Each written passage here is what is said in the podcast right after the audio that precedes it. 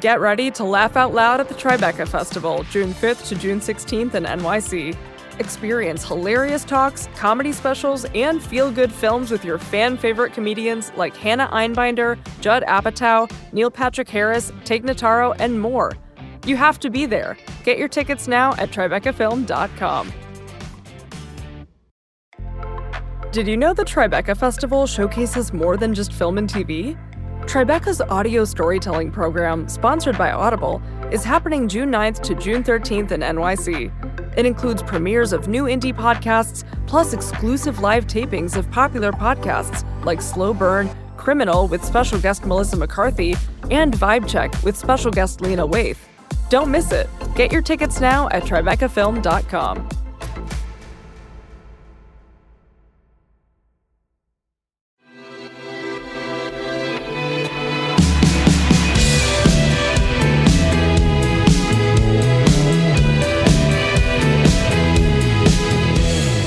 Hello and welcome to the Ezra Klein Show on the Vox Media Podcast Network. My guest this week is great. It is Zephyr Teachout. Uh, I've known Zephyr for a long time. We were on the Dean campaign together, though I was a, a lowly and not very reliable summer intern, and and she was an important innovator in digital organizing, which we talk about. She is now a, professor at Fordham Law. She's run for governor of New York, for a House district in New York. She's a real leader in anti corruption politics and anti corruption thinking. She wrote a great book called Corruption in America, which traces the definition of political corruption from the pretty expansive concern the founders had around it to the way today's Supreme Court has narrowed what corruption means till it almost doesn't mean anything at all. We talk a lot about that and about how to deal with the fact that, you know, most people believe American politics is pretty corrupt, and that's actually a, a genuine problem. She's also been a, a, real intellectual mover in the rising concern about monopolies and economic concentration on the left. I think this is one of the most interesting and important emergent arguments in policy today, so we dig pretty deep into that. And she is also one of the lead lawyers in a court case against Donald Trump uh, arguing that he has violated the Constitution's emoluments clause. So we talk about what an emolument is, what the clause is, why Donald Trump has violated it, and how one actually takes the president of the United States to court. As always, a couple quick plugs. Check out The Weeds, my policy podcast with Matt Yglesias and Sarah Kliff. There is a lot of policy to talk about right now, and we talk about all of it there. I think if you're listening to this, you will enjoy that. Also, check out I Think You're Interesting, where Todd VanDerWerff, Vox's critic at large, has the same kind of long form interviews I'm doing here with really, really fascinating figures in the culture. Uh, he just spoke to some top people behind the Americans, which is one of the most interesting and relevant shows on television today. Uh, if you're enjoying this, I think you'll enjoy that too. All that said, here's Zephyr Teachout. Zephyr Teachout, welcome to the podcast. Wonderful to be on. We met briefly, I think, but we met on the Dean campaign so many moons ago. I was just thinking about that. I remember sitting in one of those like windowless rooms with you and Joe Trippi and he was so excited because there was this young blogger, uh, Ezra Klein. And if Ezra Klein was, was going to be supporting us, we were, everything, everything was going to be better. Joe, Joe Trippi was excited by anything at, at all times. He's, he's, an excitable guy. Yeah. But I, I was there only for two months, but you were, cause I was just an intern during my, a summer once, but you were, you, you were a big presence. You were like the, the online organizer. You were creating the future of, of politics there. What did you do on the Dean campaign? Um, well, I actually didn't come on as an internet person. I came on to organize the rural states. And then, of course, it turns out the way to organize rural states is at the time use something called Meetup, which you're all now familiar with. Meetup. Yes. And um, I am familiar with and also have forgotten about. but basically, I was the, I was the director of online organizing, and uh, what that meant is a few different things. One, which was really fun and exciting at the time, is we hired the first software developers for a presidential campaign to build uh, our own MySpace. You know, this is before Facebook, remember? So we were trying to build our own social network for Howard Dean supporters. And that went on actually to be used by Obama's campaign in 2008 with a different underlying code, but the same basic structure was bought by the firm that ran that. And, uh, but then I also did a lot of blogging, uh, which was a lot of fun. And most of the blogging I was doing at the time was about engaging and organizing volunteers. And it, it was a moment in the early aughts um, where there was a sense like, oh, we're finally let free from the curse of the television and the curse of the passive. The passive supporter of candidates. Now you can actually do something. And obviously a lot's happened since then, but it was a really exciting time to say, oh, I don't just have to give money or vote. I can organize. I can do more than that. I, I look back on that campaign in that moment, and, and I always think it's something that today we underestimate how much we are in its lineage, just how much of what we think of as contemporary politics began like right then and right there. Because the Dean campaign, it was really the first digital campaign. And, and it was the first that began to put into play, I think, a lot of strategies that would ultimately come to define Obama, come to define Trump, come to define Sanders, but but a lot of it began there. How did you become from organizing rural states? How did you become the internet maven? Did you have a background in no, digital organizing? No, there... I just used to use the internet to dream of places I could go on Expedia. You know, how much would it cost to go to Burlington, Hawaii? Vermont? exactly. um, but um, I actually feel that way too. That that was a really important early moment, and um, I mean, in in very specific ways, the Obama software came out of that campaign. And then the Obama software was mimicked by a lot of other campaigns.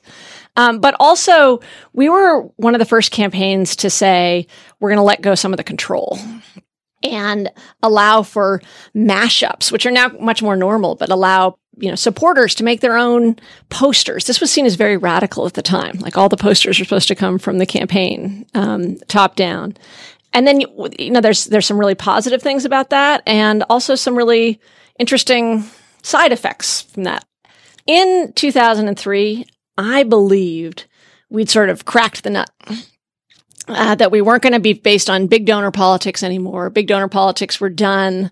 There was this thing that only a few of you Howard Dean junkies will remember, but we now see echoes of it all the time where there were, we had a bat uh, image. Oh, I remember the bat. right. Uh, but we uh, we basically had a public uh, show of all the money we were raising as we were raising it. So every twenty five dollars, you'd see it see the bat get filled up with higher and higher levels. You're going to, do I remember this right? Fifteen million dollars wasn't that the yes the exactly effort? right. It, it isn't quaint, but now it seems quaint. Compared- but it was un, I, I, was there that summer. That was the yeah. summer I was there when the bat was happening. And that number was, it was laughable. Like the idea that that was even possible, it was shocking at that moment in politics that you could do that from small donors. Like it just hadn't been done. It, it hadn't been done. Howard Dean wasn't being taken that seriously. And I think one of the things you're talking about probably with the echoes is that it showed that the, the party doesn't get to choose because Howard Dean was very clearly not the choice of the Democratic Party. Interesting that he became you know, the chair of the DNC, but he, there was a lot of uh, disdain for his candidacy. And he didn't have any of the usual party mechanisms. And so he showed that you could actually build support outside of those party mechanisms. And of course, you've seen a lot of that with both Bernie Sanders and Donald Trump.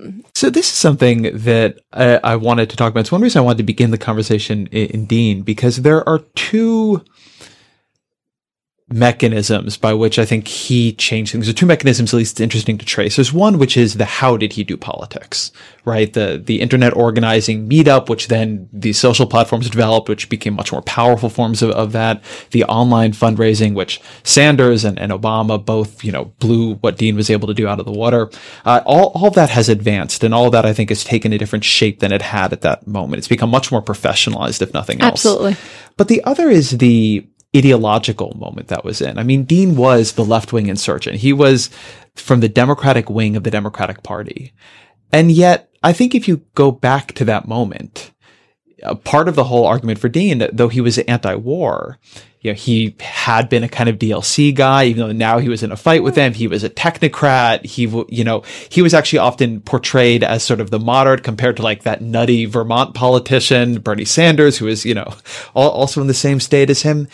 And and one thing that seems to me to be interesting about the after effects of that campaign is that those things have changed. How he did politics has given rise to a kind of politician that is very undean like, that is actually much less the party establishment than, than Dean ever was. I, am curious how you see the Dean to Sanders lineage. I think that's really interesting because the, um, you know, I grew up in Vermont and so I never thought of Howard Dean as left wing. Right, because he wasn't. Because he wasn't, you know. And, w- and when I went to volunteer on his campaign, I was really excited about his view on the war and his focus on healthcare, but I didn't sort of think of him as a left wing firebrand. And it was a little strange even to see him being portrayed as that, as this, um, as this radical mm-hmm. outsider, because that's just not who he is. Um, as you say, not who he is ideologically and not who he had been as a governor. I do think there are some there's there's something that's similar and that it probably does come from the the uh, Vermont roots in some way. Is some real comfort. Both uh, Governor Dean and Bernie Sanders are incredibly comfortable with, um, or have shown they're uncomfortable with letting go of power in their process. So letting grassroots people do a lot of things without a kind of check. And I, I sometimes wonder if that comes out of the congregational rural Vermont tradition of incredible decentralized power. And there's also, again, they're very different ideologically, but a similarity in a kind of um, straightforward lack of pomp that they both have. You know, Howard Dean, I forget how, how many years exactly, but was still wearing the same suit he'd been wearing for 20 years. And Bernie Sanders is kind of famously rumpled. And so they're similar in those ways d- deeply different, as you say, ideologically. And I mean, I got to say that Bernie Sanders having national support in the way that he did totally shocked me. Um, certainly, having followed his career in Vermont, I didn't expect anything. Um, but one of the things that I think is really interesting about the the Dean to Obama to Sanders line, if if you want to draw a line there, is that as you say, I think they all have very different styles of politics. They all have different ideologies uh, to to some degree or another. But but the one thing they share, even though they articulate it in different ways, is a an incorruptibility might be going too far, but but there were ways Dean in confronting the party establishment and raising all these money from small donors, Barack Obama with his hope and change also coming from outside initially the party establishment, sort of a new face in, in American politics, and then Sanders, who has been sort of a Democratic gadfly for a long time. All of them were sort of small donor financed, at least to some large degree. Obama obviously had a fair amount of big donor money too. And w- what seems sort of interesting to me is that the people, the, the politicians who are able to exist in that reformist space, they can have a lot of different ideologies and actually different levels of confrontation with the system, but they all need to have some way of signaling to the voters that I am not corrupted by the system in the way these other people are and that that seems to me to be the sort of tie between them all. That's really interesting. I, I hadn't really thought about uh, Governor Dean as being connected to that line, but I, I certainly see what you're saying. I, and I would just sort of add to that that I think that the markers of not being corrupted or the, the public demand for those markers has changed so that you need a lot more evidence that you're really not one of them. Um, and it'd be interesting if you know Governor Dean ran today, whether he would he would be sort of considered to have those reformist characteristics. Because one of the things that I certainly see when I talk not just to young people, but to people who are really independents, people who are really disaffected with politics, is they want to see they want to see their politicians name names. They're not. If you say you're an economic populist, people's eyes roll like, yeah, sure, you're an economic populist. Everybody says they're an economic populist. You you say you fight for the working people, fine. But what I what I heard a lot is one of the reasons that people trusted Bernie is that he was actually willing to name names of of big corporations that um, people felt were in opposition. It was it was kind of a a badge, uh, as you say, sort of a signifier that he was a serious reformer. I mean, it's one of the dangerous things about this revolutionary moment we're in is that people get more and more cynical and they demand, you know, higher and higher degrees of proof that you're not, you're not, you're not one of them. You're not a corruptible. And, and Trump has this too. I mean, he Absolutely. fought his own party. He fights the media. All, all that matters. This has been a somewhat um, winding road. But but the but one reason I wanted to establish this kind of a baseline for the conversation is that there's a lot I want to talk to you about your lawsuit you're involved in against Donald Trump, um, some of the work you've been doing on monopolies. But I wanted to begin with corruption and the role it's playing in American life. You've written a fantastic book on this, and the thing that I think is sort of interesting about anti-corruption politics as practiced by the, the politicians who are clearly connecting with the public on it. And then corruption in politics as it has been defined by the people with the power to legally define it are, are, are so different, right? I mean, we are seeing anti-corruption politics. It is, people are so skeptical of the system that simply being able to say fuck off to your own party, right? The idea that you would even be influenced by your party is corruption right? That makes people uncomfortable. And then with the Supreme Court, where it's like, unless you have handed somebody a bag right. with a dollar sign on it, there, there's no corruption. So why don't we begin here? Yeah. What is how was corruption thought of by the right. framers? Yeah. And how is it defined in American jurisprudence today? Great.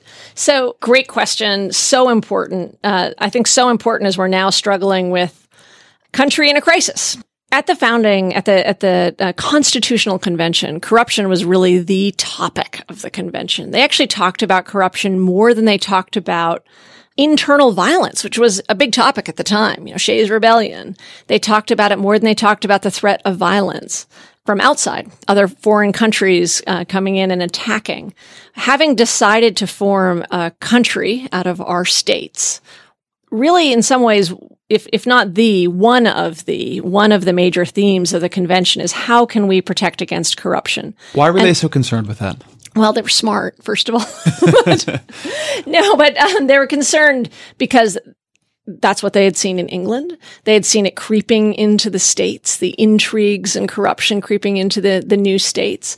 And then also there's this historical accident, which is that Gibbon's um, history of the fall of Rome actually came out during the Articles of Confederation and during the pre-constitutional period. So the framers were reading Gibbon as it came out as this sort of gripping story of how this once great republic Rome had been rent apart and torn apart by the internal corruption in Rome.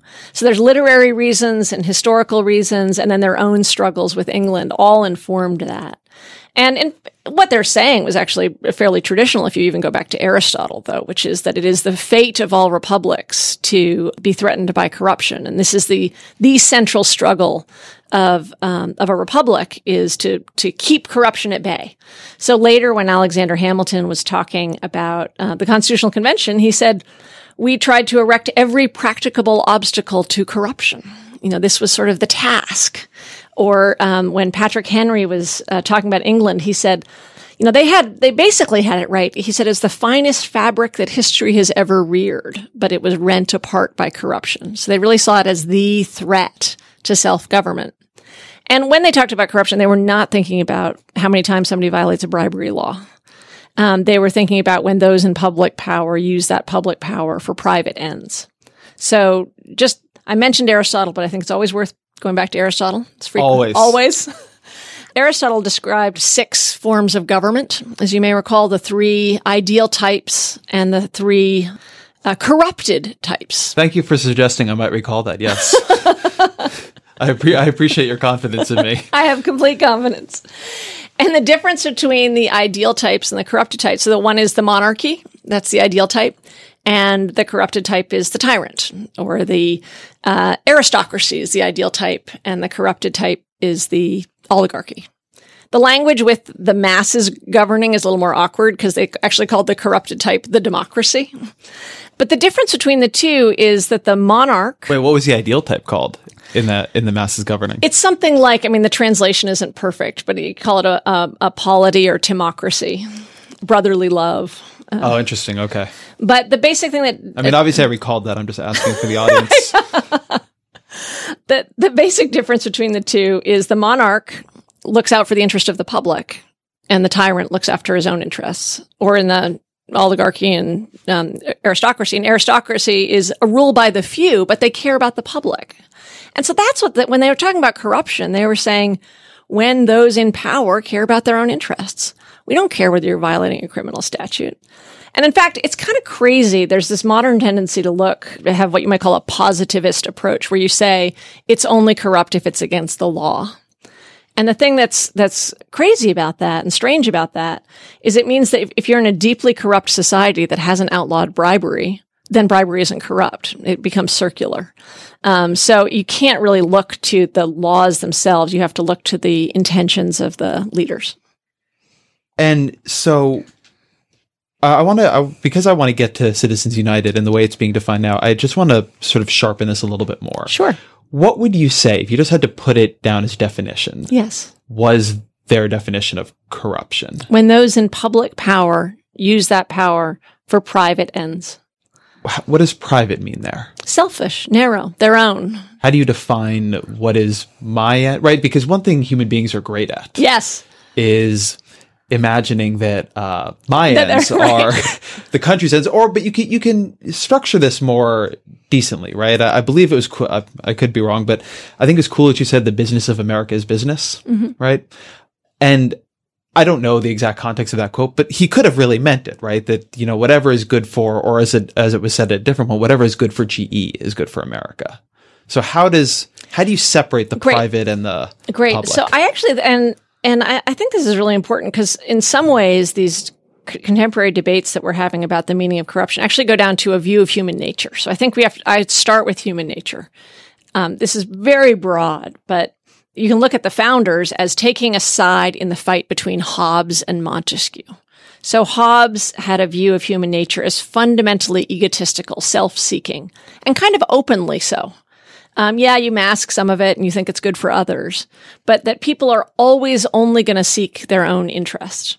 Montesquieu and the framers thought that people were capable of serving the public interest, capable of serving their own interest.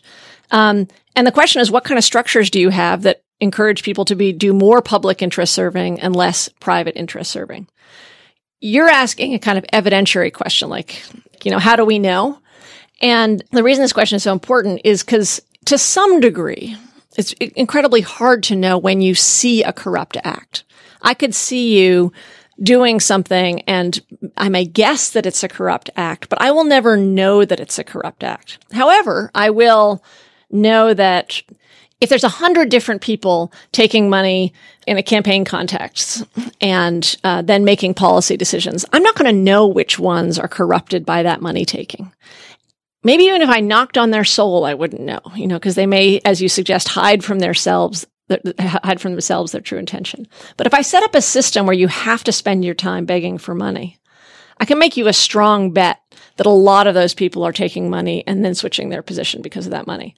So that you actually, uh, because of their view of corruption, because of, in some ways, the difficulty of knowing of a particular instance of corruption, you actually had to have laws that just made corruption less likely, not laws that, uh, after the fact, criminalized corruption. Does that make sense? Yeah.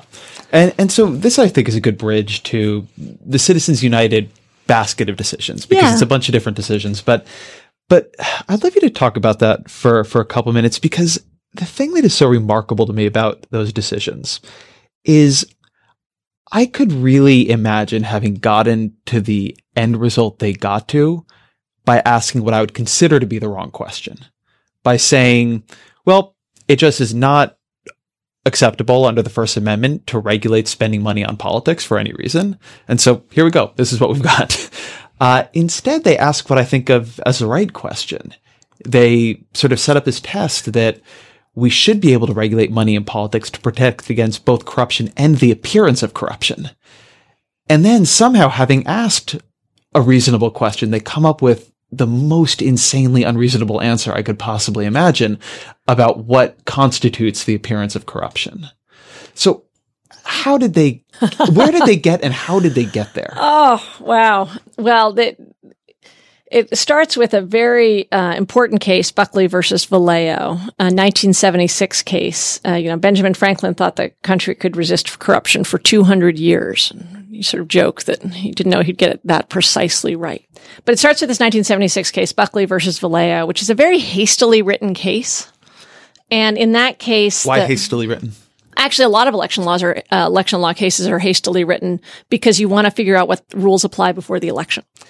And in that case, the court comes down with a decision analyzing the um, post Watergate reforms, the the uh, election law reforms, and coming up with a a split approach, saying we're going to treat campaign contributions in one way and allow regulations limiting campaign contributions in one way, and we're going to treat uh, regulations regarding campaign expenditures in another. We've been living inside this world for 41 years, and yet nobody on the court likes it.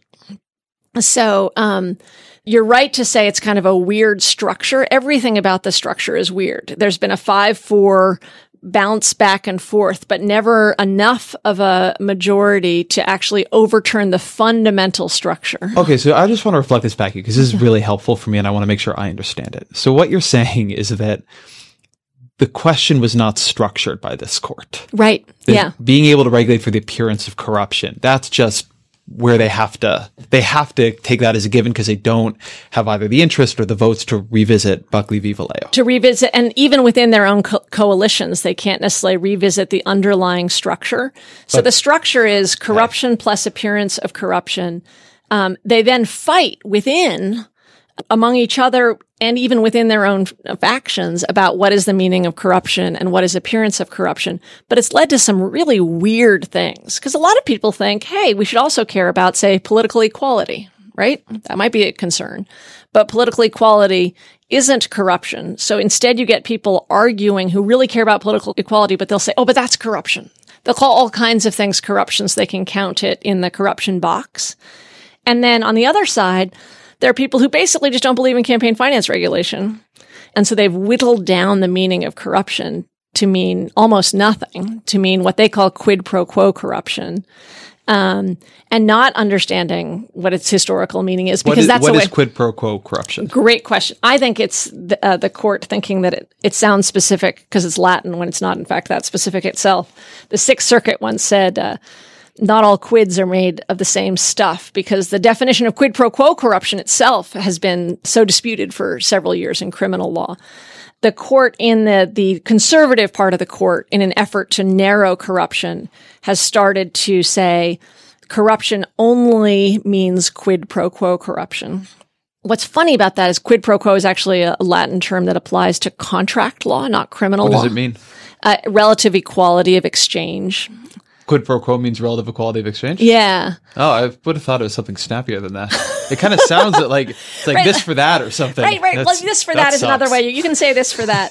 but I actually, I do think that there's something kind of funny happening here where it sounds like, oh, we're just doing quid pro quo. That sounds like a manageable standard. There are clear lines there just because it's Latin. Yeah. Right. Um, but they've narrowed it and it appears that what the current court thinks is quid pro quo corruption, which they think is the only kind of corruption, is when there has been um, an explicit exchange. So I say, Ezra, I will give you this campaign donation. In exchange, will you promise to vote against the TPP? You know, it's um, really, really explicit. And so basically, but just to yeah. because I just want to hit the boundaries of this a little bit. If I am a an anti TPP trade group yes, called "Burn the TPP to the Ground," right, and I max out to your campaign yes, and to your pack yes, and to whatever else I can think of that you might enjoy. But we have not somehow publicly signed a contract. And then you come out and you vote against the TPP. That is not quid pro quo corruption. that's correct. Yeah, and and that is the state of our current Right, that's what happens system. all the time. happens all the like time. just it, it- that that to me is a crazy thing that they did. Yeah. This idea that um just giving campaign donations when you clearly have a rooting interest and maybe you're giving them to everybody on all sides of an issue yeah. that doesn't create the appearance of corruption. It's like they've never spoken to a Yeah. human being. right now that's what you feel like and right if they're going to use appearance not just corruption then what what do they mean by appearance um, and there's been some really uh, interesting social science research on this um, but basically who whose appearance because lots of people of course think this entire system is corrupt but they aren't they aren't willing to call the system corrupt. And to be fair to the supreme court the mccormick case was the case um, i think it was the early 80s that decided that campaign contributions would have a different standard a looser standard. Um, and basically they said if we if we don't allow that we don't have any other way to fund campaigns uh, so we can't criminalize what is the most daily practice of campaigns right now. So one of the things that's been really interesting is there's two areas of corruption law that the Supreme Court has been narrowing. It's been narrowing uh, corruption law in one sense, in that it c- continues to strike down anti-corruption rules because they are violative of the First Amendment. At the same time, it's also been narrowing bribery law. And um, in each category of case, it says, go look at the other category of case to deal with it. Like in the Citizens United, it says, if you have a problem with this, use bribery law to address these um, issues. And the citizens are left with very little because we have neither robust um, anti-bribery protections nor robust campaign finance rules. So one of the things that I, I want to point out, because I think it's interesting and I think it's important, is there's a, a kind of crucial difference between the way you phrase how the founders thought about corruption and what we're looking at here. And that is that the founders, again, from, from the way you des- described it, were thinking about corruption on the part of the lawmaker. Uh, is the lawmaker or the public official working in selfish interest? Appearance of corruption, in theory, is thinking about it on the part of the voter or just the, the citizen, right? Does, does the system look rotten to you? And one, that's just is a big shift. But two, what's so strange is that it would seem the shift to the latter would end up with much more aggressive forms of anti-corruption jurisprudence and, and, and, legislation. I mean, when I talk to people about American politics, I sometimes feel bad for politicians who get a ton more guilt by association than they, I think they often deserve, right? Almost nothing they do is taken at face value, right? Even if it was like something they deeply believed in, because everything looks corrupt when there's so much money flowing in and out of the system. And, and so I know this is a dumb question, but how is the Supreme Court able with a straight face to look at the way Americans think about politics? Just look at the way they talk about it all the time. Look at what happens when you poll them on it and say that they are not concerned about the appearance of corruption within not just the system we had a couple years ago, but they're willing to open it up even further. Yeah, I mean, what you could say that the court is disingenuous. You could say that the, when the court says appearance of corruption, they're then piggybacking their own definition of corruption. So they don't mean do a lot of people think it's corrupt? They mean do a lot of people think there's a quid pro quo exchange? Although they do yeah. think that, right? I see what you're saying. I mean, what yeah. I think but, but I actually think, this, but uh, but I've actually tried to figure out this court as well. In particular, again, it's a it's a five four split, and with a different Supreme Court, had Hillary Clinton been elected, depending on who she she nominated, with a different Supreme Court, Citizens United could have been overturned, and then quite possibly Buckley and the other cases that led up to Citizens United. But what I've tried to understand is these five members of the court, what really, really drives them. And I think there's, here's, here, I'll just throw out some hypotheses because looking into the hearts of Supreme Court justices is not easy. One is that they're actually kind of naive. Um, about government, and they kind of think everything's going to be okay. So I think of this as kind of a post, um, especially post Berlin Wall, a set of beliefs, an end of history idea that yeah, there's some corruption problems, but fundamentally, we've got domestic tranquility. we are providing for the common defense. You know, the preamble of the Constitution is met. We've got a stable state. Everything's okay. So they aren't that worried. And again, this isn't doesn't answer your question about how can they say there's no appearance of corruption. It answers the question of like how can they not be worried about what's happening in the world and the the uh, level of dis- of um, disaffection on the part of uh, citizens. Another is a belief that democracy itself, and this drives some of the neoliberal thinking, is that democracy itself may not be the best way to figure out who gets what goods, and the marketplace is a better way to allocate goods and services. And that they actually, it's not that they think there isn't an appearance of corruption, it's they think that democracy itself is always corrupt, so deeply corrupt that our little rules and regulations won't um, won't help. And then another more sort of intellectually honest way is to say what you were saying earlier, which is they just are First Amendment absolutists and and think anytime the government is telling any entity not to speak, we've got a problem. So then let's back out from the imperfect place we've ended up to, to where we should be. If we viewed corruption, you, you have a very nice line in your in your book where you say that I am trying to bring corruption back, not as a societal ill, but as an idea, something we fight and worry about. And you say you hope that courts and citizens will recognize the anti-corruption principle as a foundational American principle. Okay, let's say we did that. Let's say we all agreed Zephyr's right. anti-corruption principle is foundational. How does society change? You've appointed the Supreme Court. Congress is listening to you. What what, what are we dealing Sounds with? Sounds great. Right. So I think one of the most fundamental things we need to do is change the way that we fund elections. In some ways, we've been just hobbling along with lots of imperfect ways of funding elections, jumping from one type, which is problematic, to another, and then banning things, but not actually building anything. So, uh, basically, the patronage system was how we funded elections for a long time. You know, I get an office and I give you a job, and uh, you, as my employee, have to give me a percentage of your income to fund my elections. So we ban that and then don't replace it with anything. Um, and what it, what came into that void was privately financed uh, elections, initially corporately financed elections, and that was banned. Directly corporately financed elections that was then banned. Can you give me both of those? You just explained are very yeah. interesting.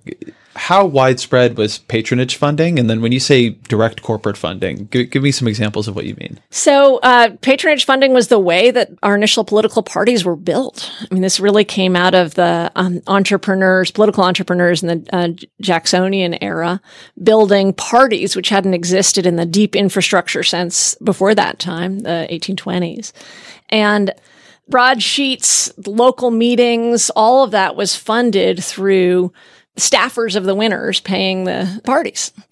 And then um, in the 1880s, there begins an anti-patronage movement, which then both federally and in the states um, happens at slightly different times. And the 1880s on the federal level, you then see big corporations come in and McKinley's campaign manager would go to the big banks and say, you owe X percentage. Um, you got to pay that percentage as that's just part of the, part of the uh, cost of doing business because we're going to get into office.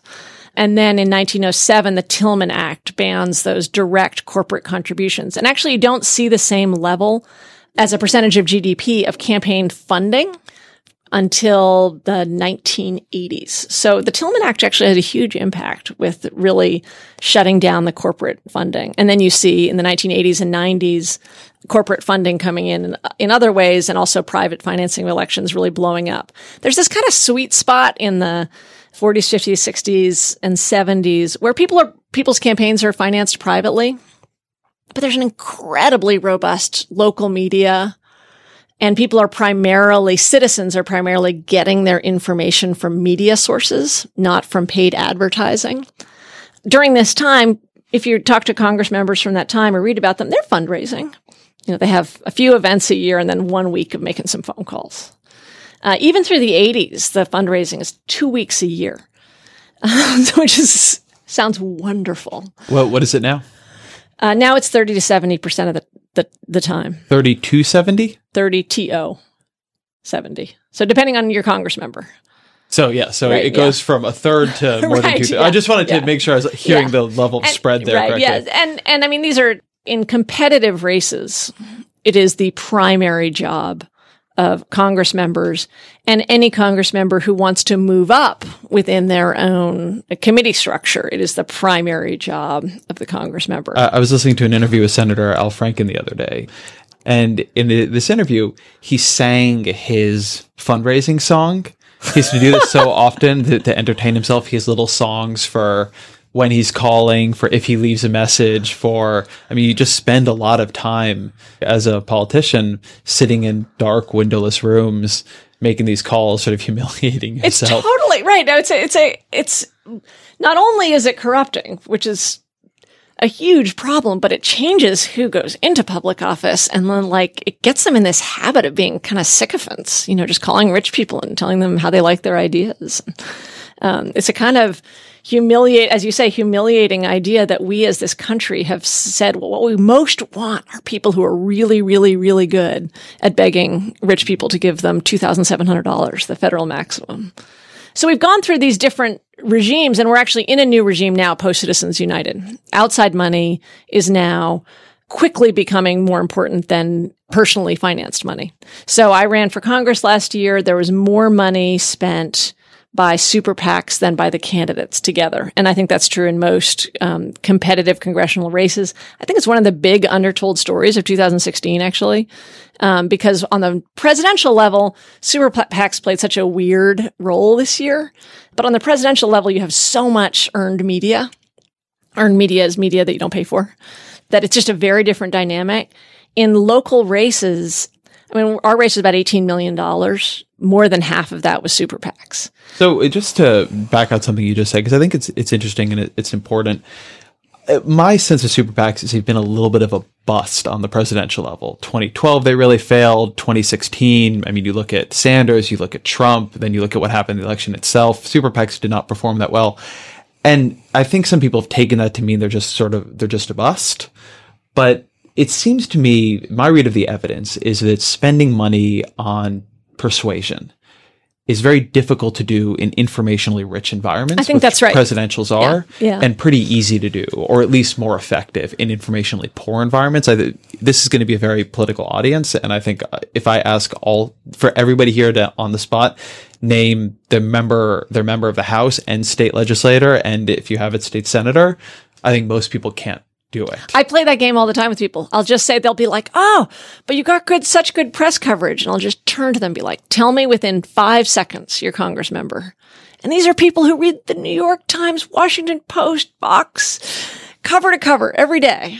I hope they're reading Vox cover to cover. Uh, touche. Well, I had to throw it in there, but uh, you take my point. Yeah. People don't. They're they're not following to the same degree. And the super PAC down ballot story was told this past cycle as everybody's fleeing Trump, which may or may not have been the reason. You know, everybody's fleeing the top of the ticket. Mm-hmm. Why there was a lot of uh, money going down ballot, but it's not going away.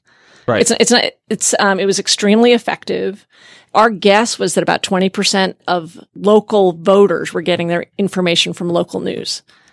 So that means the only other information they have is are you a D or are you an R and um, campaign and, and then funded uh, paid media. All right. So what would you do?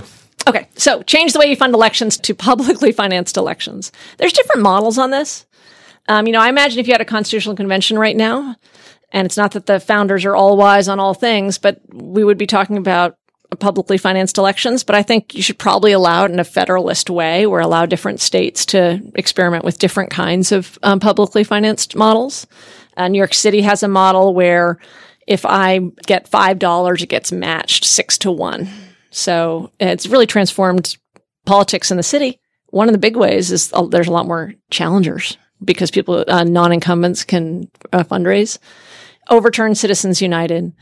I think those are the two most important, the two most important things on the direct money in politics front. But related, I think that we should also deal with concentration of, of wealth and power and the um, just offhandedly, we should just deal with the concentration well, of wealth and power. deal with with the antitrust. Just while we're doing that, because one of the things I actually came to believe is as as firmly as I care about changing the way that we fund elections, which I'm absolutely committed to, and um, changing, uh, overturning Citizens United and Buckley versus Valeo, which I'm also absolutely committed to, is that um, once you allow entities to amass such incredible wealth and power, they will find other ways to use that wealth and power. So that we also have to talk about concentration of wealth and power in the corporate sphere, not just in how they spend the money. So let me ask you my uh, let me raise my concern about the small donor matching. Yeah. Equilibrium. Uh huh right? And in general, I'm I'm supportive of these kinds of policies where you know up to two hundred fifty dollars you get a five to one match or whatever it might be. But when I think of the problems our politics has, one problem certainly is is corporate and just moneyed influence, no doubt about it. But another problem our politics has is an increasing pull towards. I don't just think it's sort of. I think it gets shorthanded as the extremes, but but I don't think it quite is. I think it's a style of hyper confrontational, hyper partisan politics right. that can exist with different kinds of ideologies behind it. And, you know, I've seen some evidence and intuitively it makes sense as well that the candidates who really thrive in small donor environments are the sort of highly polarizing, highly ideological, highly confrontational. Michele Bachmann was a monster of small donor. Like she was just excellent at small donor fundraising. Allen West was great. Um, Alan Grayson was great, right? Folks who I think if you just stalked American politics with them, there are ups and downs to that, right? But it would be a real war of all against all, right? No, uh, I I get that concern. So there's there's two things. One is I, I just want to be clear about how bad it is now it's not just that it's 30 to 70% of the time. It is actually impossible without the very rare candidate who takes fire on small dollar donations. It's impossible to be a candidate for federal office. I don't want to say impossible. My average contribution was $19 the last race, but it's very difficult without really, really saying things that are acceptable to the wealthiest one or two percent. And so that we have a real problem of both parties framing their language and their rhetoric and their ideas and their creativity to a tiny, tiny, tiny fraction of America. And I gotta say, like, the um, anti union sentiment among elites is incredibly strong, and that's true on left and right. That's not representative, but you're spending all your time um, with people who have a, the capacity to make or break your campaign. The problem is quite serious. It's really shaping our policy. The other is that the good small dollar funding models only allow for uh, matches to exist within the jurisdiction that you are running in. And that constrains a lot of what you're talking about. Because what you're talking about is absolutely right that on a national level, you'll see small dollar funding sort of swarm to candidates who have the sharpest or strongest or loudest. Sometimes wonderful, sometimes terrifying voice. But on the local level, if you're talking about Congress, if you're talking about um, state houses, if you only provide the match uh, locally, you have an incredibly different incentive system. So if you're running for state house and you're only getting a match from people within your district, who give you a contribution, your your day is going to be different. Instead of spending your day talking to people in New York City or Washington D.C. about what they think about teachers unions, you're going to be spending your day in the district talking to anybody who can give you $100 and that's going to be a much broader ideological spectrum and is that in fact kind of forces the kind of conversation that we want to have happen. Let me ask you now about another kind of corruption. Mm-hmm. So we recently had an election as you might have heard and one of the effects of that election was we all became experts on the emoluments clause, which nobody had known about before. Right. you are an actual expert on the emoluments clause, and, and you're suing Donald Trump over it. So, what is the emoluments clause? and how has Trump run afoul of it? So I'm one of the lawyers on um, a suit representing CREW, a watchdog group in Washington, Citizens for Responsibility and Ethics in Washington and a few other plaintiffs suing Donald Trump for violating both the foreign emoluments clause and the domestic emoluments clause. These are two clauses in the Constitution that are anti-corruption clauses. The foreign emoluments clause prohibits federal officers from taking presents, emoluments, offices, or titles of nobility of any kind whatever from a foreign government without congressional consent. And this is, um, I got interested in this clause when I started writing about corruption because it was actually a very American clause. Like the, this, this clause saying that you couldn't take gifts and emoluments from foreign right, governments. Before we go further, you, yeah. I, am going to need you to, to define the word emolument. Oh yes, okay, sure. An we, keep, we keep saying it. I keep falling down and the hole. Keep, and you keep thinking, what kind of French moisturizer is that? yeah, like that? I am extremely good at nodding confidently while people say things I don't understand, but nobody can see me doing that here. Okay. So, uh, you know, an emolument is a benefit. It's a benefit. And if you look at the uh, word at the time, I think we now have this sense like, ah, oh, this strange word. Um, but it was used in all kinds of documents um, uh, at the time, and it covers all kinds of different benefits and profits and payments. It does include profits because it, it yes. feels like there might be a difference between the king of Norway, you know, hands you a bejeweled pencil and you have a you know a, an international frozen food conglomerate and you make money from such and such. uh, the one thing I want to establish as we go into this, because I think it's important for thinking about Trump, is that one way of thinking about this is that it's about gifts. It's about something that a foreign government just gives you to, to, make you feel good. And another issue is Donald Trump has a hotel yeah. that has his name on it and his face on it and his name on it again in Scotland and in Istanbul and over and over and over again. But arguably, and that hotel can get money from the government. It can get tax breaks. All kinds of things can happen.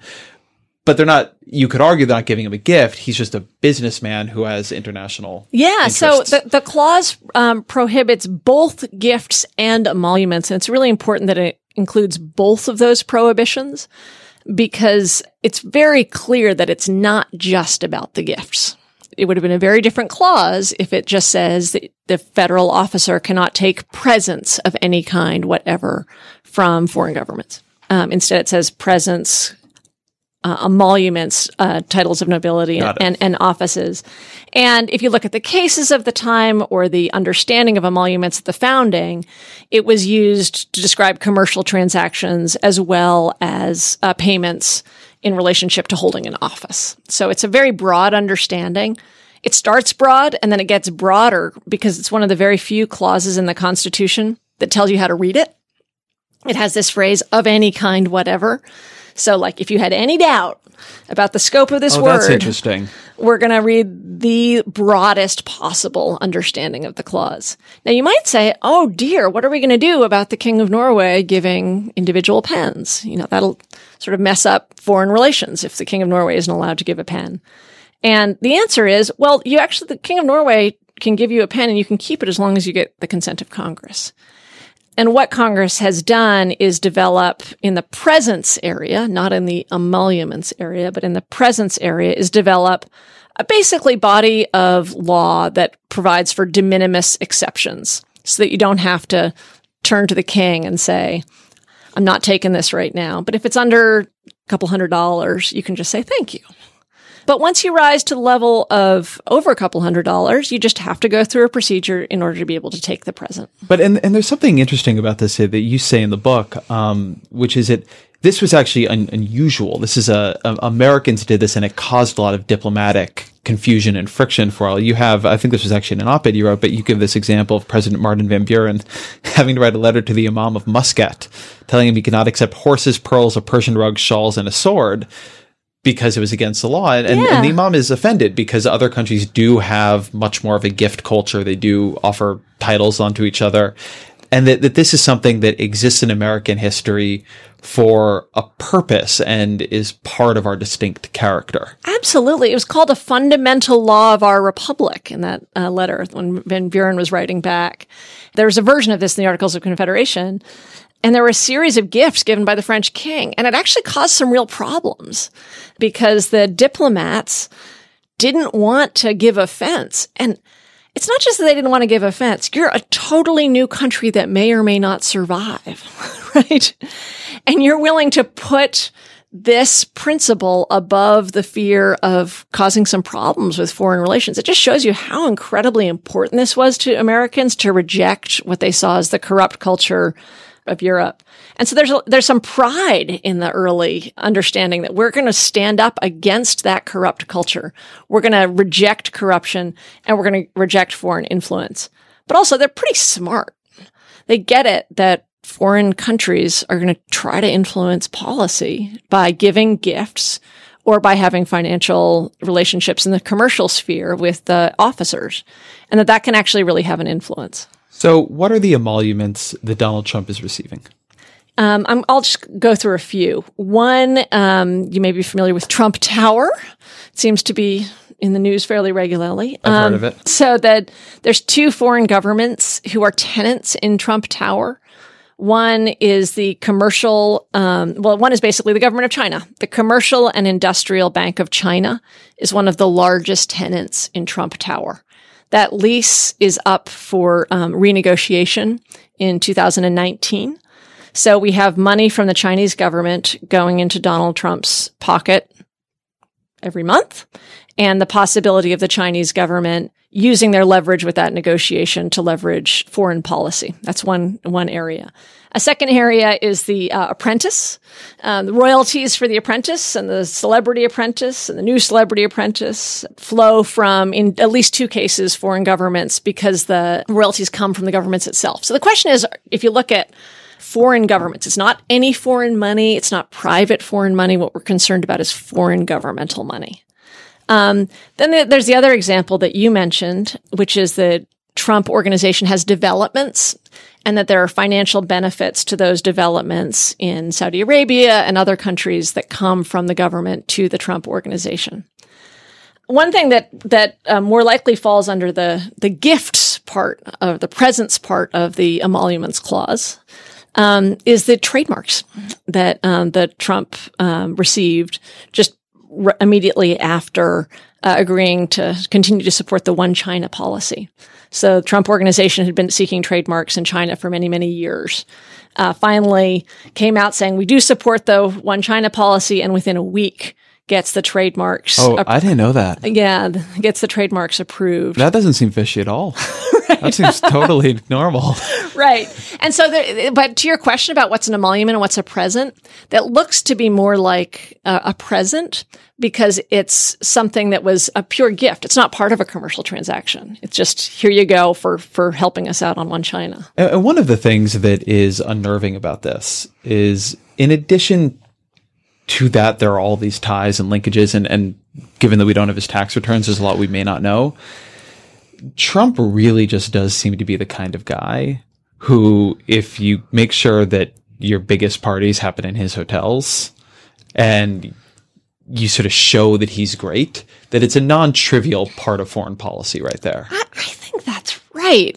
And I think that's the, the bet that foreign governments all over the world are making. I mean, like right. Saudi Arabia with that giant gold medal. right, I know. It made me so embarrassed. Yeah, it should. Yeah. That they had that they had pinned like how easy America was now going to be to manipulate. Yeah, and what's important is that there's two kinds of manipulation. One is that he can be having actual open conversations that we will not find out about that are kind of explicit deals, right? We don't know about that. And actually, this is one of the things the founders were worried about is because Charles II in the 17th century had taken a pension from the French king and in exchange really sold out a lot of British policy to the French. The terms of that sellout weren't made public for over 100 years. So there could be private, actual kind of transactional um, relationships that we will not find out about. But the other thing that's possible, which is what you're talking about, is Trump can be influenced without him knowing. And that's actually one of the key sort of psychological insights of the framers is that we are just, we're influenced by people who give us stuff. We're influenced by people who make us rich. And it doesn't have to be transactional. It could just be like, hey, I kind of like these people now. Um, th- th- this is just basic psychology. And so you need a procedural protection like consent of Congress to sort of put the stops on that uh, subtle kind of influence. So, what are the difficulties of suing a sitting president of the United States? And where does this go from here? All, all that we've seen so far is the a few comments right before Trump became president. And if you wonder about the impact of this suit, just remember that in the press conference right before he became president, he had a few things to talk about, but mostly he brought out his lawyer and a big stack of envelopes to say, don't worry, I'm not violating the emoluments clause. So clearly that they, and they should be, they, they have been impacted by this. After the government's reply, we'll give our own uh, reply and we'll get a sense of where they think the limits are. What we saw in January is that the Trump lawyers at the time, and this is before he's president, were saying he is going to give away all his profits from the Trump hotels that come from foreign diplomats. That's an emolument I didn't uh, talk about earlier. He's not doing that. Even if he was doing it, you don't get to you don't get to sort of sin against the Constitution and then pay a penance and say, "Hey, I'm going to put in the treasury all this money that I should never have taken. Like you don't sort of, sort of unilaterally deciding that you don't owe, owe, the IRS money and then separately giving it to the treasury. You just right. don't, you don't get to do that. But that was the approach. And the other approach they had was that they said emoluments doesn't include commercial transactions. And we already talked about that. They're wrong as a matter of history and purpose, but uh, we'll see if that's part of their uh, brief going forward. But will will courts? I mean, this is just going to betray my own ignorance. I actually don't know just how difficult it is to sue the president. I oh, mean, will okay. courts give you standing, or does this is there like a does this end up in court, or is it a sort of long shot that you're hoping a judge will? No, not at all. Offer? I mean, we're uh, we're in court in the Southern District of New York. Um, there'll be a legal fight about whether the plaintiffs that we have have the right to sue. This is your standing question. But it's, in terms of suing the president, I think the important thing to understand is we're not actually suing him for damages, which is problematic. We're just suing him for an injunction. Say, just stop. Just stop violating the Constitution. What that means is he'd have to divest from his business interests, uh, which is what other presidents have done. I mean, this is common practice, not just for presidents, but for federal officials to divest of their interests and put them in a blind trust. And he, he should have done it before and he can do it now. And we hope the court agrees with us and says he has to do that going forward. So people, I think, hear the president being sued for violating the Constitution, and people who are not fans of this president hope, oh, great, maybe the courts will just make him step down or something. That is no, not what this is. No, it's not. no, no, this is. I mean, I think there's there's a few different things. It's really destabilizing to have your president making foreign policy decisions when his fingers are in the pie. I mean, uh, it just casts a pall on every single foreign policy decision. But it also is a problem when your president is just openly violating the Constitution. I mean, that's a pro- that's a rule of law problem itself to say that I don't really care about the words here. Um, and uh, I think there's a value in him stopping um, that has to do with just basic rule of law principles as well. Uh, there, there are a lot of problems right now. yes, that's true. I, I, mean, this is off our topic a little bit, but we're we're talking in the pretty immediate aftermath of the Comey testimony, yeah. and the thing that I've been obsessing over um, since has been what we know about Trump, put aside any questions of technical obstruction of justice, what we know about Trump, um, he's talked forever about how loyalty is a quality he most values in subordinates. He actually has in his first book a passage where he says that he prefers people who put loyalty over integrity, which is such an astonishing wow, passage. Not surprising, but really astonishing. He's talking yeah. about Roy Cohn, who was uh, McCarthy's sort of attack dog, Joseph McCarthy's attack dog, who's a later uh, Donald Trump mentor. And he says a great thing about Roy Cohn, there are all these guys who have all this integrity but not enough loyalty. And wow. Cohn was the opposite, um, which most people would not say is a good thing. But so what we know happens with Comey is that Donald Trump pulls him aside and says, you know, I want your loyalty. And, and Comey gets very uncomfortable and Republicans are sort of bashing him now for not standing up enough to Trump. But what we know is the FBI director is a pretty, you know, brave guy, hears about a lot of threats on, on the daily, has stood up to governmental pressure before.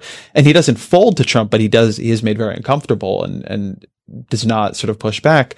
How many other times in our government is this happening? Who is actually Who giving Donald Trump his loyalty? for loyalty? Right. It makes yeah. it so you really can't trust anything in the yeah. government. I mean, it is impossible because it does. It's not just a mistrust of Trump; it's a mistrust then. Right. Of, yeah. So Trump is named uh, Christopher Wray to be FBI director. He interviewed a large number of candidates. He somehow chose Wray. Wray is not unqualified, but he's not by any means the most qualified. What made him choose Wray? Was it that they had a conversation about loyalty somehow or another and Trump got the impression that Wray would be loyal and and maybe that's super unfair to Christopher but everything is under that cloud now. Yeah, it's a it's an enormous cost. And this is where you're thinking like a framer when you said you're you're sort of not as focused on the question of whether there's an obstruction of justice, which is a fascinating question, but it's that we can get lost in those weeds and instead say, do we have a structural system right now that is deeply problematic? And is there anything we can do about well, that? This is something I've been talking about this with members of my staff for the last couple of days, but I think people have gotten a, a sort of confused idea of what impeachment is and for. They have, yes. That impeachment is not a legal remedy. No. Right? So this question of did Trump like are I, you going I have felt that too. I felt like there's this weird kind of hunt for if he did, then yeah. he can be impeached. And if he didn't But that, it's a political remedy. Yes. And it's you know, enough members of Congress deciding that the president has done something really beyond the pale. And obviously, if they begin deciding that on a whim, that would be very bad. But this is a president who clearly fired the FBI director to squelch an investigation into Russia. And in his behavior has shown that pretty much everything in government can no longer be trusted so long as he is appointing the key figures in it. And, you know, you can argue whether that is what you want to activate a political remedy, but what you would be dealing with is a political remedy for a political problem. The foundations of our government have been corroded. I think that's right. There's basically these three theories of impeachment. One is that it's absolutely political and they could impeach him because they didn't like his pulling out of the Paris climate mm-hmm. deal. You know, it could be something like that. The other extreme is that that has to be tied to a particular crime. I tend to take the third approach, which is that it is um, appropriate when there's a significant violation of public trust. And that that's what high crimes and misdemeanors relates to. High, the word high in high crime or high misdemeanor being related historically in England to violations of the public trust. And so then you're not on this technical hunt because the Uh, the, the the other side of the coin of the technical hunt is that every time you find a crime, then you should impeach, which also seems wrong. It's not is there a crime or isn't there a crime? It's is this person violating some fundamental tenets of governing? But also the flip of it, I mean, crimes are, are a little bit just weird to think about with the presidency because, as are. I understand, the president can just say, "Steve Bannon, I would like you to kill three of my enemies and then pardon him." and it isn't clear that anything has been done wrong there right? He has a unlimited pardon power. The presidency is very powerful. so, so let me walk. I, I'll have to take a second to think about that hypothetical. This but yeah, but I take your broad. Yes, to, right. Uh, as as one person explained it to me, the the idea that the so I have seen people interpret impeachment Yeah. as purely a legal mechanism. I think that's right. That the right, only yeah. that if the president has not committed a crime, there's no activation there. Then the only remedy is And that, electoral. that that clearly can't be true. All yeah, that clearly can't be true. I think less so for the for the um, pardoning example because I guess what I'm resisting is is what I think is a very dangerous Trumpian view, which is uh, I am above the law in all of these ways. He can be uh, subject to the law and still not subject to impeachment. I mean, he, we're suing him. He's still Right. subject to the law, even though there's limits on our capacity to sue. He's still subject to it. But I, but I think I really agree with your deep point, which is that it's this technical hunt is not helping us. And I think there's almost a sense that if we can find obstruction of justice, then he'll go, which is also clearly Right. not true. Yeah, no, Right? it has it, it. It goes both ways, right? You can you can find an actual crime, and it doesn't it doesn't particularly do anything. But but this to me, it actually speaks to what I think of as a big theme of this conversation, which is that there are many serious problems afflicting American politics right now. But both prior to Trump and now in in the Trump era, one of the most severe, in my view, is the absolute pervasive appearance of corruption in all things Yeah. Yeah. um, e- even among people who are just normal politicians, right? I, I mean, recently President Obama left the presidency and then gave a, a four hundred thousand dollars speech to Cantor Fitzgerald, and uh, Cantor Fitzgerald is not a toxic bond firm that I know of. I mean, they're not somebody who people hate in the way they've come to hate, you know, a Goldman Sachs, but it's the kind of thing where you, know, I think Obama has presumably looked at that and said, yeah, th- these guys are not a big deal. You know, like I'm going to go give them a speech. But it's just, it's kind of everywhere now and it's corrosive and Well, it's I- I- upsetting you know, to people. he shouldn't have done it not because it's against the law Right. um, and I- and I don't need to spend a lot of time on the dangers of his particular action but it does reflect um, and it sort of taps into people's readiness for cynicism Right. so it's uh, saying oh everybody's uh, you know not that he's doing anything illegal not that he is corrupt per se but that one might hope that he would use the incredible public platform he has and he makes enough money else elsewhere. The, the thing it caused me to reflect on because then shortly thereafter, um, Hillary Clinton was was interviewed at Recode, and you know asked about the the speeches she gave, particularly to Goldman Sachs, and she said everybody gives these speeches, right? Like all my predecessors Yeah. got to do it, and I think that's a little bit where presumably Obama's coming from too. A lot of people did it, and Cantor Fitzgerald wouldn't have looked necessarily toxic to him, though they are a bond firm.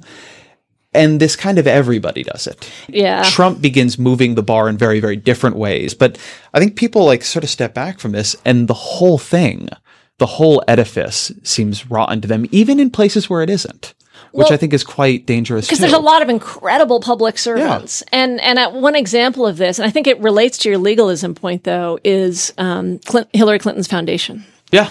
Um, that the defense of Hillary Clinton's foundation by the Clinton team and others was that it's not illegal, which is true, uh, not illegal. Um, you know, I, I it raises shadows of the emoluments clause, but doesn't look like an emoluments clause violation. But once you get in a world where you're saying we can do anything that isn't illegal and it's okay, um, that's a very dangerous world. And it also suggests two different kinds of language. Uh, one of the things Mark Twain writes about uh, as a novelist, not as an essayist, in his book, The Gilded Age, is that the language of corruption in that time really splits, where there's an elite that thinks a whole bunch of things aren't corrupt. They're just the way things are and everybody else is saying, wait a second, the whole system is corrupt. And I think we have that kind of split of language where uh, elites just get used to things and say, that's not corrupt. That's just the way we do things. It just it seems to me that if I were a politician who or an advisor to a politician, I would see or fuck it, I'm not a politician, but I'm somebody who comments on politics. I have come to see the appearance of corruption, the belief in corruption on the part of the citizenry uh, as a really big problem. And that it's not you cannot just solve that problem by solving what is illegal No, you can't. you have yes. to solve that problem by people just holding themselves exactly to a much higher standard, even a standard that might feel unfair.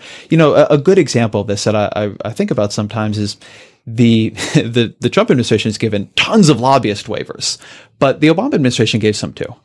And the Obama administration, you know, and I, I was reporting on them at that time and spoke to them about this. And, you know, they would say, listen, there are, we have these jobs that are of incredible importance. We're dealing with a financial crisis. We have to re regulate the financial industries. Um, there are people who are the best people for these positions. And it is worth more that we get those people in, even if it means giving this waiver. And in an individual case by case, that completely makes sense. And I, I, listen, I hire for much less consequential positions and hiring's damn hard. so, I mean, that's difficult too. But the cumulative effect of a lot of individual decisions that don't seem that wrong is really poisonous. Um, I had Cory Booker, Senator Cory Booker on the show recently, and he had gotten in crosswise with the left, uh, because, you know, he had uh, he believed that a drug reimportation bill did not have enough safety mechanisms, and ultimately him and Bernie Sanders worked it out and then came together on a bill, and, and now they have a joint proposal. But you know, he was very taken aback by the degree which people, his um, critics, just wouldn't believe that he actually just believed that. Oh, that they're they're looking for a, a financial reason. It's not yeah. even just that they're looking for one. They just it's I see it all the time in the way people sort of explain political behavior. They just almost always assume there is one. Now I don't know in any given case if that's right or wrong, but it just it's a terrible well, thing that people believe it so often, and it probably is right a lot of the time. But but it's why I it's why I actually think structural change is so important because what we then um, there are certain things that people can do right away um, in terms of revolving door, speech money, taking speech money, making a personal commitment to never never make a, a, policy decision based on their donor. But these are all individual things. If we're not actually dealing the, with the basic structure of things, if we're not actually changing the way we fund elections, if we're not actually, uh, you know, something we haven't talked about today, but like busting up big corporations, if we're not actually dealing with the sort of fundamental roots of this uh, cynicism. I think um, there'll be some flash in the pan moments, but uh, the cynicism will only grow. So I want to talk about busting up big corporations, but before I, I want to talk about one other piece of this. It is part of it that I struggle with um, when I think about what would count as a solution, uh-huh. right? Not a solution, but among solutions. Which is, I think the the powerful argument one would make against this conversation that we're having right here is that big corporations are a genuine part of the economy of genuine and real interests and and and, and a reason to um, those interests need to be heard and reflected. But but more than that, that it becomes very inconsistent what people who do have to participate in and, and, and, deal with the economy are allowed to do. So I, I, think of this sometimes you see four members of government go out and they just work for corporations they didn't regulate and people get very upset. And it's like, well, okay, like what are you allowed to do and still be seen as someone who can act in public service? At, at what point, at what point do you begin to run into a problem where the boundaries you're drawing are really a form of, of vilification? And instead of having dealt with a way of stopping the appearance of corruption, what you've really done is load the deck. So yeah, it's fine if you worked for this kind of corporation, but not this one. Or it's fine if you made this much money, but not that much money. And while, you know, I, I don't exactly sort of cry for the people I imagine being um, disadvantaged by this, uh, I do think that there's, uh, you know, people on the right certainly make a, a good argument that there are, you know, forms of money and forms of corporate tie that people on left get upset about and that they don't. And that sometimes this can be a way of sneaking in sort of ideas of who's a legitimate actor in public policy as opposed to actually dealing with corruption. Okay, so I, a few things. One is I don't I don't think I did a, a, effective enough job explaining how transformational public financing of elections would be in so many different ways, and how I think that, along with revolving door and other reforms, but really publicly financed elections and overturning Citizens United are the key. Um, because the, what we really want to know is if somebody wakes up in the middle of the night, are they thinking about the network of rich people tied to Microsoft in Seattle, even though they live in Kansas? Or are they thinking about their constituents? Are they really focused on the uh, water quality and the schools of their constituents? That's what we really want to know. We want to have structures that allow for that. And right now we have a deeply broken structure that encourages people in public office to spend their time thinking about people who are not their constituents and not representative. And that is profoundly corrupting. And we can change that. I also think it relates to the revolving door issue is that once you get in a system where you're just spending all your time talking to the wealthiest people in world history, it's very natural for you to take a job in that world. Mm-hmm. And it's actually hard to imagine the other kinds of jobs and outlets and things you can do. That's your sort of social community. And so that once you change the way you fund elections, you also change the future career paths, not just by revolving door legislation, but by the kind of culture and people that you hang out with. So that I just want to be clear about how transformational that is. And then also be clear that every revolving door rule is going to leave people out in the cold for some great opportunities. And that's terrible but it's just not that terrible. like it's not nearly as terrible as saving our republic as as the sort of threat to our republic.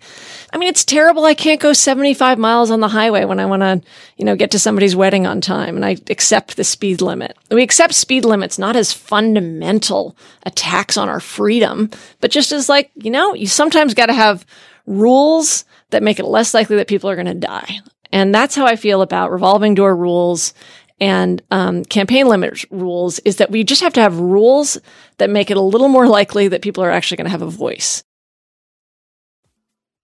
Let's talk about breaking up corporations because one of the one of the things I'm tracking a little bit. I actually spoke to your lieutenant governor candidate uh, on this podcast. Oh, Tim! Wu, oh, great! Uh, about this uh, maybe six or eight months ago.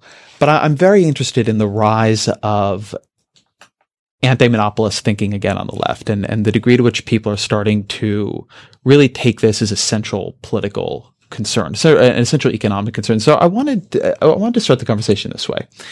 When you worry about monopoly and rising monopoly power or concentration of power, what are you worried about? What problem are you trying to solve? What I'm concerned about is is um, our public government getting taken over by forms of private government. And this is a age old concern, which by the way was not historically left or right, um, has certainly been part of Republican right wing platforms as well in American history.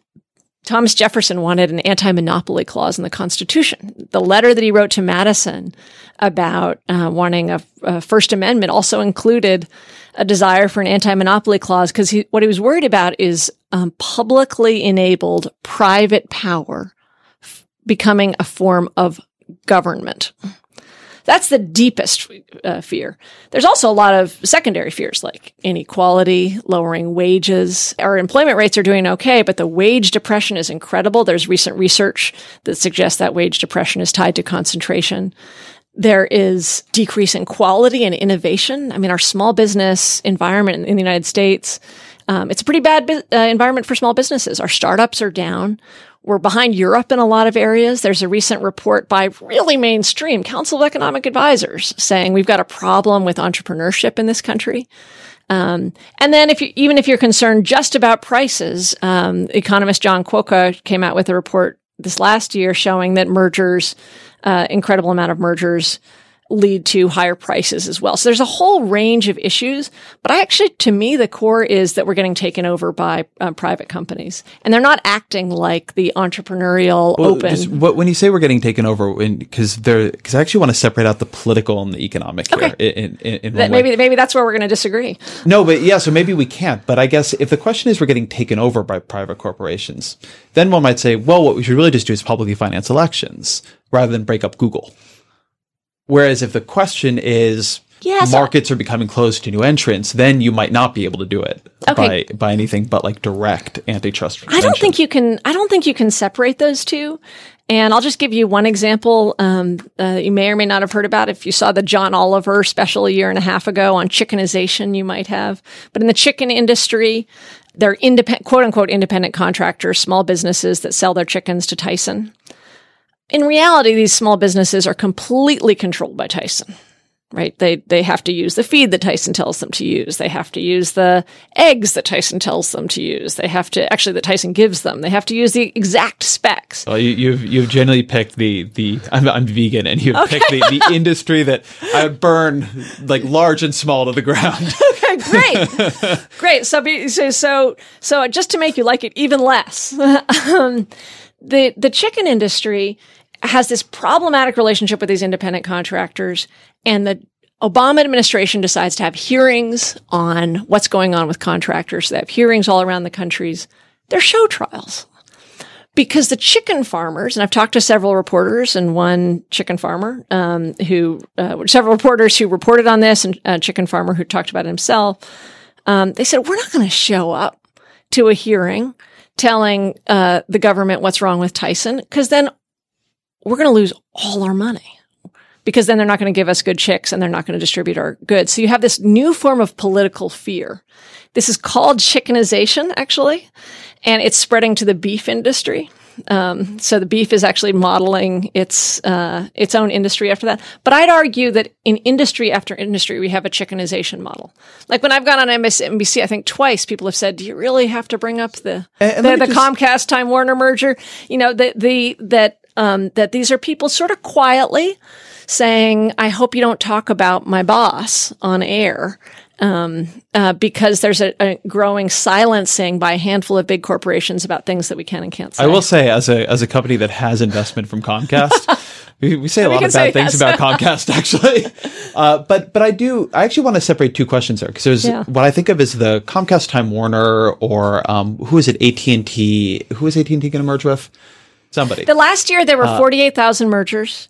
2015 and 2016 were the highest two number of mergers uh, uh, in uh, American history. One one of the things I find really interesting and, and and have been you know pretty persuaded on myself is that we off like people are used to thinking about monopolies, uh, and they're not that used to think about monopsonies, Yeah. where it's sort of the supplier Yeah. who is exerting control downstream. Um, and that sounds like what the, the Tyson situation is. It was certainly, I mean, now Amazon is a massive competitor, but Walmart really had, and maybe to some degree still does have this power to really set policy, to it's a set wages. You know, you, all the all the analogies fall apart a little bit, but so I, I don't want to say it is feudal, but it's feudal like when Mm-hmm. Amazon is telling Coca Cola, if you want to be on our shelf, you got to use the sweetener that we want you to use. That's not Coca Cola acting as an independent business. You know, that's Coca Cola under. Uh, so this is Walmart under Walmart. I do often worry about Coca Cola being underpowered. But it, but it's a it's a question of sort of governments and power. And you started with saying we should separate the political and economic, and I actually think that's the that's where we mess up, is understanding that the economic threats are tied to the political But threats. here's why I, I said that, because I think this gets to something interesting. One of the things as I read it, and I am not an expert in this space, but that happened was there became the belief that if you could just show that a particular monopoly or a particular concentration, particular firm or particular merger would not hurt consumers, that it was fine. Great. That if you could say, hey, the economic effects of this are okay, um, then there's nothing to be done about it because really, who is the loser? And then there's this other, what I think of as a somewhat cross-cutting argument that, you know what, it might be that Walmart is pushing prices down. It might be that there are advantages to the consumer, but in a macro sense, in an aggregate sense, all of these monopolies create a politically imbalanced sphere that over the long run has um, negative effects. It, it feels like when you merge those, if what you're trying to address is sort of specific economic problems, then oftentimes you might just be better off addressing the specific economic problem, right? If you're worried that wages are too low at the bottom, maybe you just want to do a minimum wage increase and an EITC increase. But if you're worried that the political system will consistently be biased um, i- in a harmful way because of the the power of these corporations, then maybe that doesn't get you that far. Yeah. Um, so I, I, a, a few different things. One is I, I want to sort of emphasize what you described because it's really important. It's a real revolution. You can call it the consumer welfare revolution. And um, antitrust laws, Sherman Act and the Clayton Act, are written really broadly, actually. So they're they're almost like constitutional clauses that they just use the word, you know, monopolization, and then it's up for judges to fill in the content of what that word means. And different judges at different times have filled that in differently. Although for most of history, it was really clear that it covered a lot of what's happening in America today. Um, in the 70s, uh, you really see this revolution where the courts say the only thing that matters is consumer welfare not just consumer price, but pretty close to the only thing that matters is consumer price. And what that leads to is also a belief that you can have competition without competitors, that you can have a world where there is a totally dominant player, but because there are potential competitors and that dominant player seems to be doing okay on price for now, we're not going to, we're not going to get involved. The old regime says, free markets are rare, they're amazing, they're wonderful, but they take certain structures. Certain things have to exist for a free market to exist. And one of the things that we have to do um, to to ensure competition is to ensure that there are, in fact, uh, no truly dominant players. That, to me, addresses both the economic and the political, and they are tied. Because one of the things that you see, for instance, in the chicken area, because I found a sweet spot for you apparently, when you see these incredible mergers, at first you see prices go down. So if you're in the in the modern consumer welfare antitrust regime, this is great. Prices are going, but then after a decade they start coming up because once you have that dominance, then you can use that dominance to steal all kinds of value. But it's really hard for a court to say, we're going to look 10 years out and see the kind of ways in which you're going to abuse that dominance. So I think we should go back to a much more workable regime and then deal with some of the current problems um, that we have because we're out of control in terms of consolidation right now. Like it's, um, I mean, the, the area that you know really well, I'd be interested to hear what, what you see in the healthcare area.